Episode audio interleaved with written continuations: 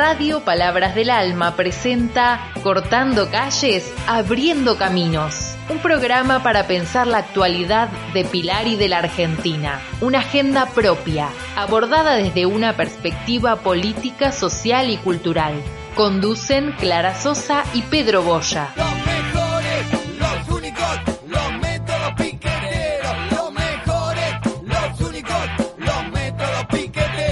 Buenos días, queridos escuchas. Damos comienzo a otro programa de Cortando calles y abriendo caminos, que se emite por nuestra querida radio Palabras del Alma, en el nuevo horario de comienzo a las 11.30 horas. De acuerdo con la nueva modalidad que ya les comentamos en la audición anterior, Clara Sosa y yo, Pedro Boya, conduciremos el programa. Como saben, por efecto de la pandemia, el programa lo grabamos desde nuestras casas al principio de cada semana para que, luego de algunos procesos, salga al aire el sábado siguiente. Por ello es que los posibles eventos relevantes que tengan lugar desde cada miércoles hasta el momento de la efectiva emisión, lamentablemente no podremos cubrirlos. Formuladas entonces las advertencias, damos comienzo al programa de hoy. Bueno, y como un sábado más aquí en Cortando Calles, abriendo caminos, queridos oyentes, Pedrito, les quiero contar que vamos a continuar, ya es de la casa, ya es parte de nuestro programa. Nicolás Zapala, ¿cómo estás? Buen día. Un sábado más. Hola Clary, buen día, ¿cómo estás? ¿Cómo está la mesa? Muy bien, acá con un poco de frío, ¿viste? Todo, todo el tiempo, toda esta semana, mucho frío. La verdad que lo hemos padecido esta semana el frío, se siente muchísimo, eh, sobre todo en lugares descampados. Y ustedes tienen eh, muchos descampados porque siguen y continúan en las plazas, ¿verdad? El sábado pasado quedamos en... Nosotros, en- nosotros eh, eh, donde trabajamos, que es la Subsecretaría de Educación y funciona en el Instituto Carlos Pellegrini de Pilar, hay mucho aire, aire libre y se siente mucho el frío. Eh, se, se padece, digamos, en verano y en primavera es muy lindo, pero en invierno se siente muchísimo. Exacto, y yo sumaba lo de conectados en las plazas también, deben estar Sí. padeciéndolo. Sí, los chicos, la verdad que los chicos de la Subsecretaría de Educación, que, que del municipio de Pilar, que vienen haciendo un gran trabajo eh, en los puntos conectados, son puntos eh, que están en las diferentes plazas del distrito. Eh, estamos recorriendo todos los barrios del distrito con, con el programa. Eh, no sé si, si están al tanto, pero les cuento un poquito. El programa Conectados eh, es eh, justamente eh, tomamos desde la plataforma de escuelas conectadas que tenemos a nivel municipal eh, los trabajos que suben los docentes y las docentes. Eh, tomamos los trabajos prácticos y se los imprimimos a los chicos y a las chicas que no tienen conectividad para que puedan realizar sus actividades escolares en sus hogares.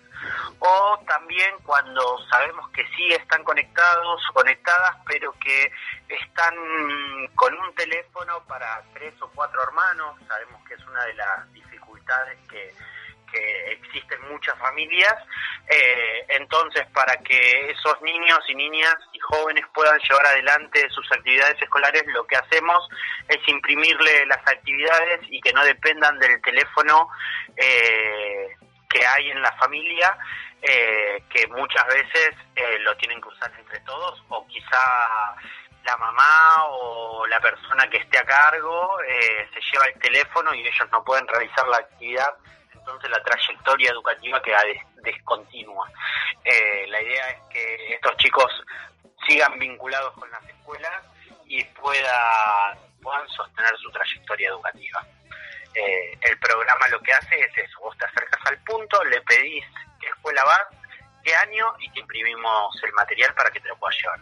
También lo podés bajar desde la aplicación eh, de Escuelas Conectadas Pilar. Escuelas Conectadas Pilar, o sea, yo ingreso a Escuelas Conectadas Pilar y de allí busco la escuela. Sí, con el usuario, te tienen que generar un usuario, pedir perfecto. la generación del usuario, sí, porque si no sería libre. Eh, todas las escuelas tienen sus alumnos registrados y con ese registro eh, pueden acceder al campus virtual. Ah, que como dije la semana pasada es eh, libre consumo de datos una vez que estás en el campus. El- los datos que consumen es de cuando vos prendés la compu, pones Google y Google te lleva al campus. Una vez que llegaste al campus, al ser .edu.ar ya no consume datos. Qué bárbaro, qué, qué extraordinario lo que contás, Nico. Esto sí es una política pública realmente extraordinaria para, para estos tiempos de COVID, ¿verdad?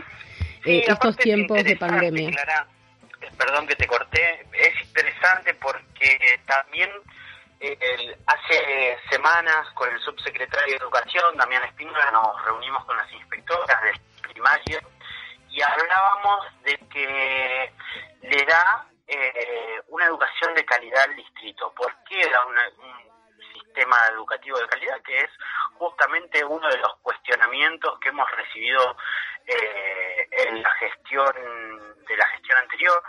Eh, le da calidad educativa porque eh, lo que genera escuelas conectadas es que los docentes de las diferentes escuelas de Pilar y de los diferentes niveles y años puedan trabajar de manera articulada. Entonces, los trabajos que estamos viendo y que estamos imprimiendo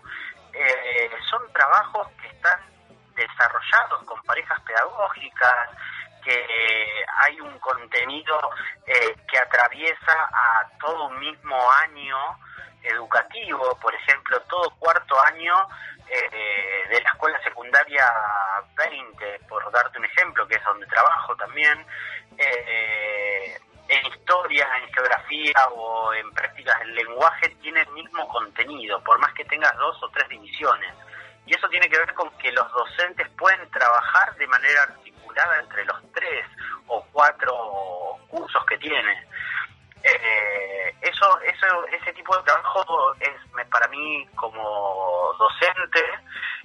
fundamental porque cuando el pibe o la piba finalizan su, su cursada anual, su ciclo lectivo y por ejemplo no llegaron eh, o se llevaron materia, eh, lo que pueden hacer es tomar los contenidos en cualquier curso que estén y van a ser los mismos. Entonces, eso también ayuda a los proyectos institucionales escolares, me parece.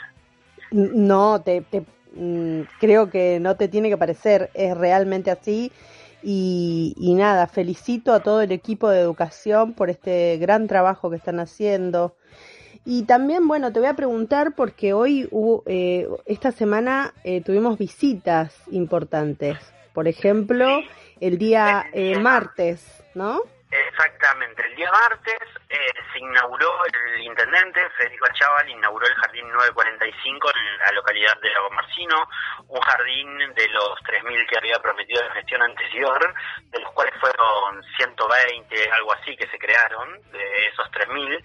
Eh, eh, este no estaba terminado, el 945, había quedado por la mitad, el intendente entendiendo la necesidad eh, de- del jardín en, lo que es la localidad de Lago Marcino, llevó adelante la, eh, la puesta en funcionamiento nuevamente de la obra y la finalización de la misma, eh, y nos visitaron el ministro de Educación, Nicolás Trota, y la directora de Cultura y Educación de la provincia de Buenos Aires, Agustina Vila. Eh, la verdad que un jardín muy lindo, con una estructura Montessori, eh, la verdad que va a ser muy acogedor para las familias que tengan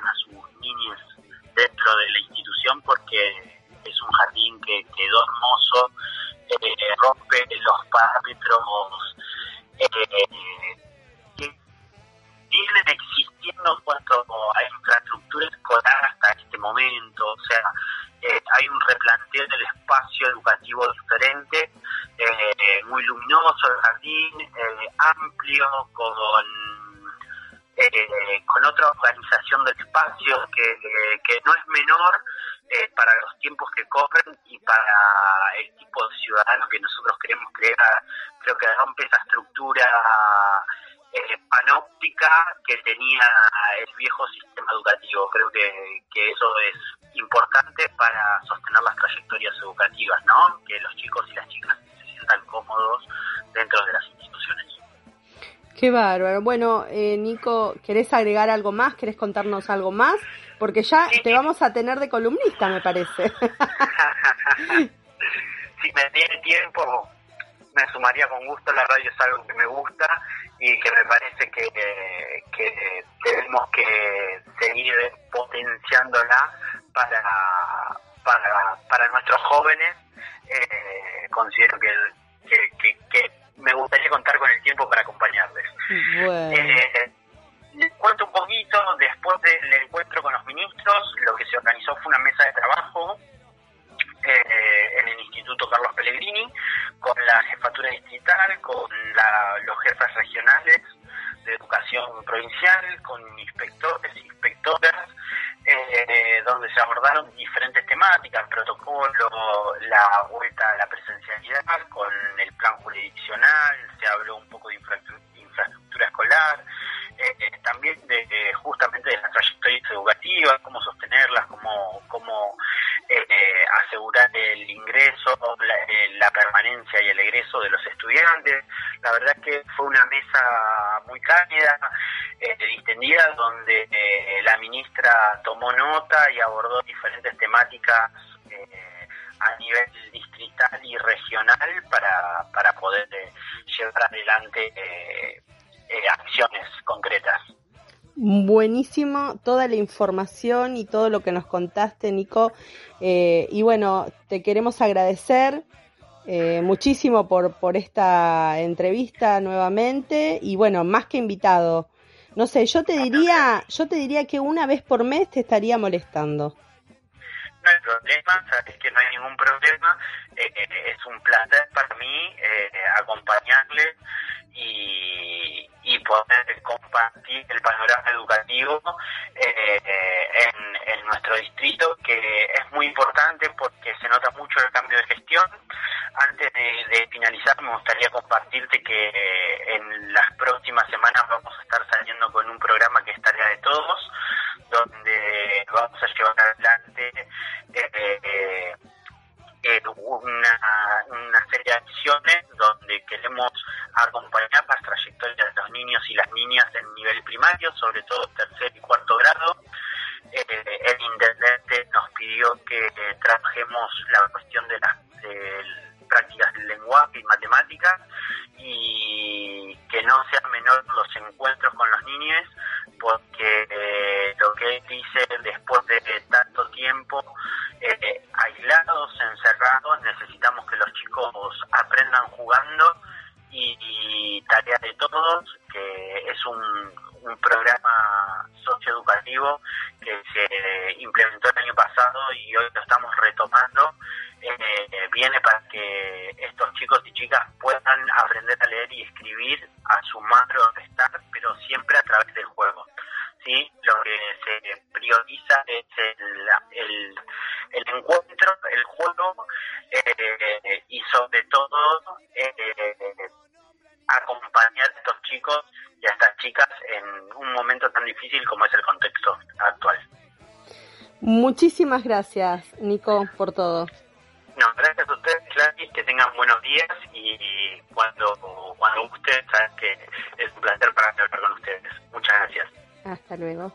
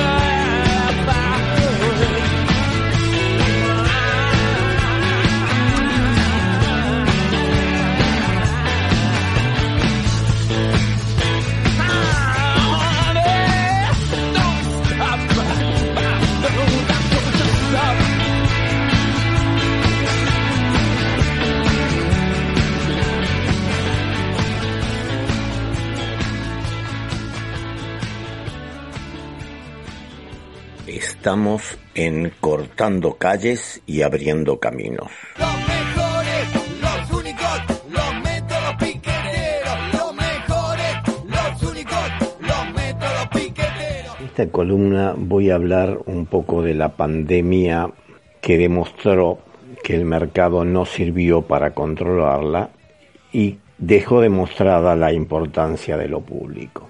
Como estamos viendo, el impacto de la pandemia es dramáticamente distinto dependiendo de dónde, en qué lugar y en qué país, y con cuánto dinero se cuente para afrontarlo. En Europa, Estados Unidos, China y un puñado de países ricos, los restaurantes y los bares y los gimnasios vuelven a abrir y la gente comienza a socializarse sin miedo. Para los países que han acaparado la mayoría de las vacunas existe la esperanza, aunque nunca se debe decir nunca, de que se haya dado vuelta la página de la pandemia y de una vez por todas. Pero todos sabemos que tendremos que convivir con ella un largo periodo y quizás debamos reforzar la vacuna como hoy hacemos con la gripe, dárnosla todos los años. En otros lugares, desde países como la India, hasta continentes enteros como África y América Latina, la pandemia sigue haciendo estragos con su rastro de muertes, hospitalizaciones, más desempleo y más pobreza. Estas dos realidades tan opuestas tienen algo en común, el llamado constante a la austeridad, pero más en los países pobres. Ya se empieza a escuchar un run run con la misma temática, que es la que ha sido instalada en los últimos años por el neoliberalismo actual. Que una vez que la crisis disminuya, habrá que revertir las medidas que se tomaron para apoyar, a veces a duras penas, y esto implica retomar el camino de los recortes drásticos en los hospitales, las prestaciones de, protección social y el congelamiento de los salarios de los trabajadores del sector público. También implica la comercialización de los servicios mm, de agua, educación, los cuidados a los mayores y la explotación laboral de las mujeres. Pero parece que la desmemoria alcanzó para olvidar las dramáticas imágenes de la Lombardía, donde los cajones de muertos, recuerden ustedes, se veía en televisión, se apilaban en camiones refrigerados para ser enterrados. Parece paradójico que en el corazón de las finanzas y de la moda italiana, los neoliberalistas se jactaban de tener un sistema sanitario el más eficiente del país, porque porque era el privatizado. Y se alardeaba con un mensaje publicitario, esté sano, venga a la Lombardía, decía un folleto. Pero sin embargo, en marzo del 2020, esa región estaba totalmente desbordada.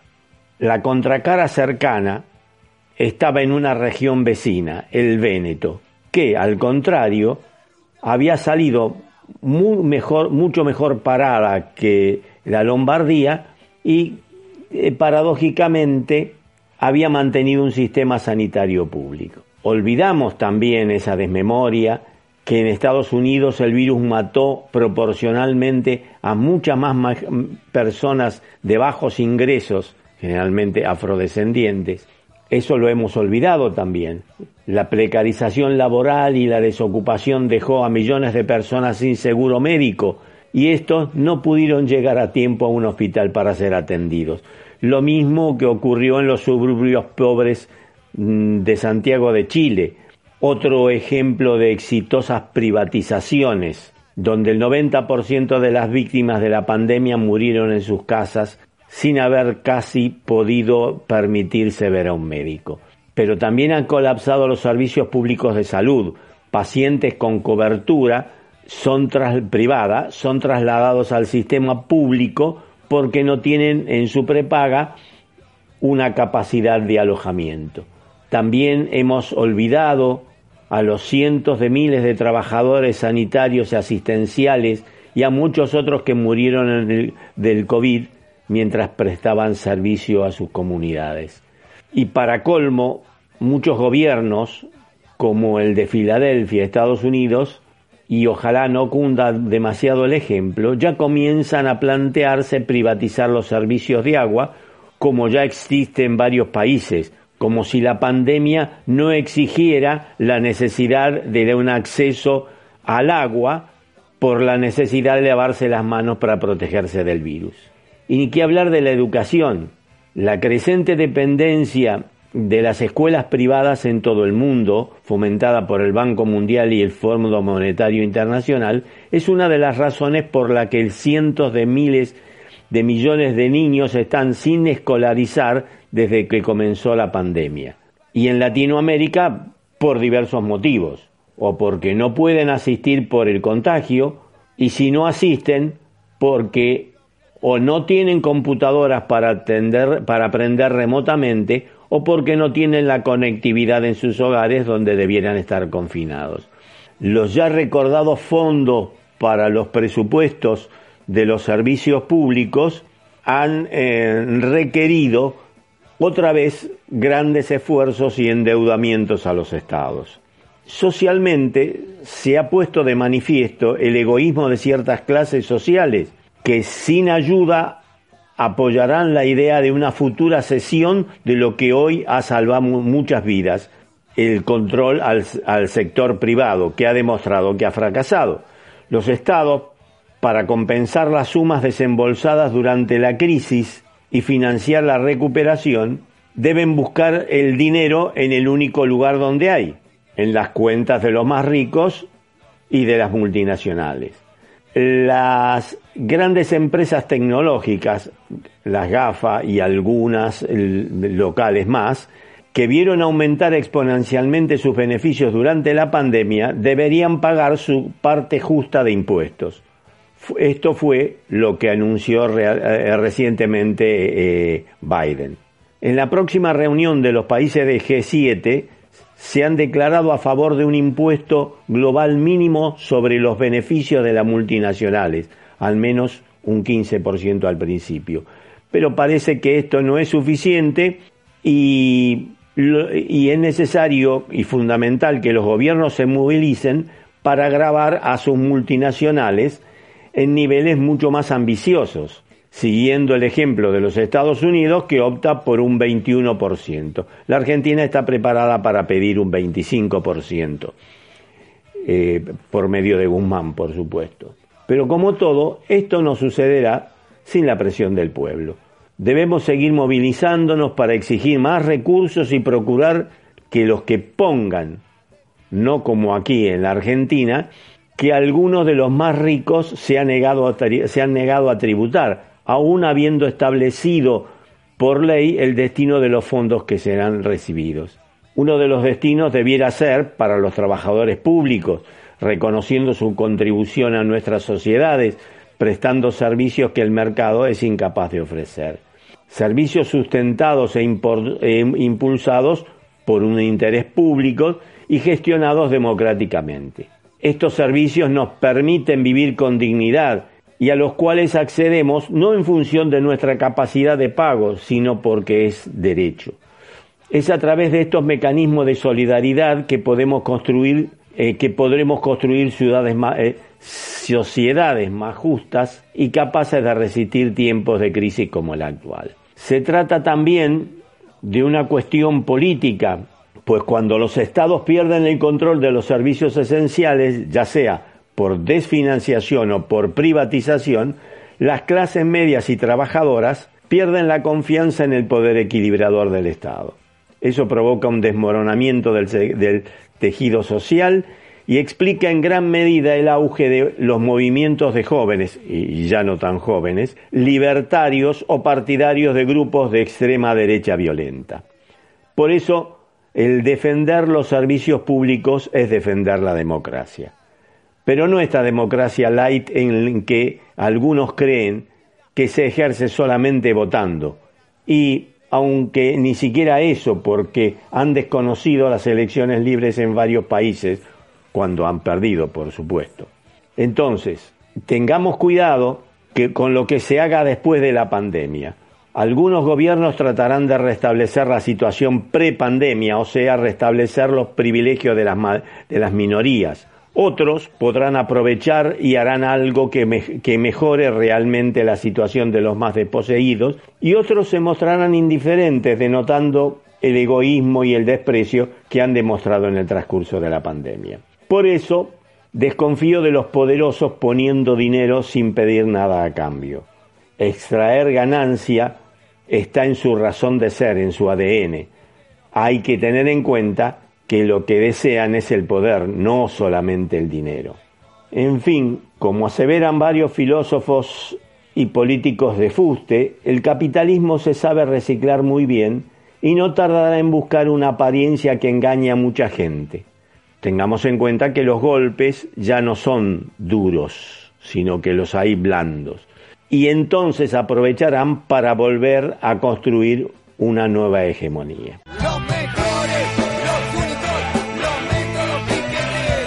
Bueno amigos, se nos ha ido el tiempo rápidamente. Esperamos que este programa, Cortando Calles y Abriendo Caminos, haya sido de vuestro interés. Nos volveremos a encontrar el próximo sábado a las 11 horas en nuestra querida radio Palabras del Alma. Como siempre agradecemos el esfuerzo de nuestros operadores Jessica y Gustavo que han tenido que desenmasdejar el embrollo que les hemos enviado para dejarlo algo digerible. Hasta la próxima.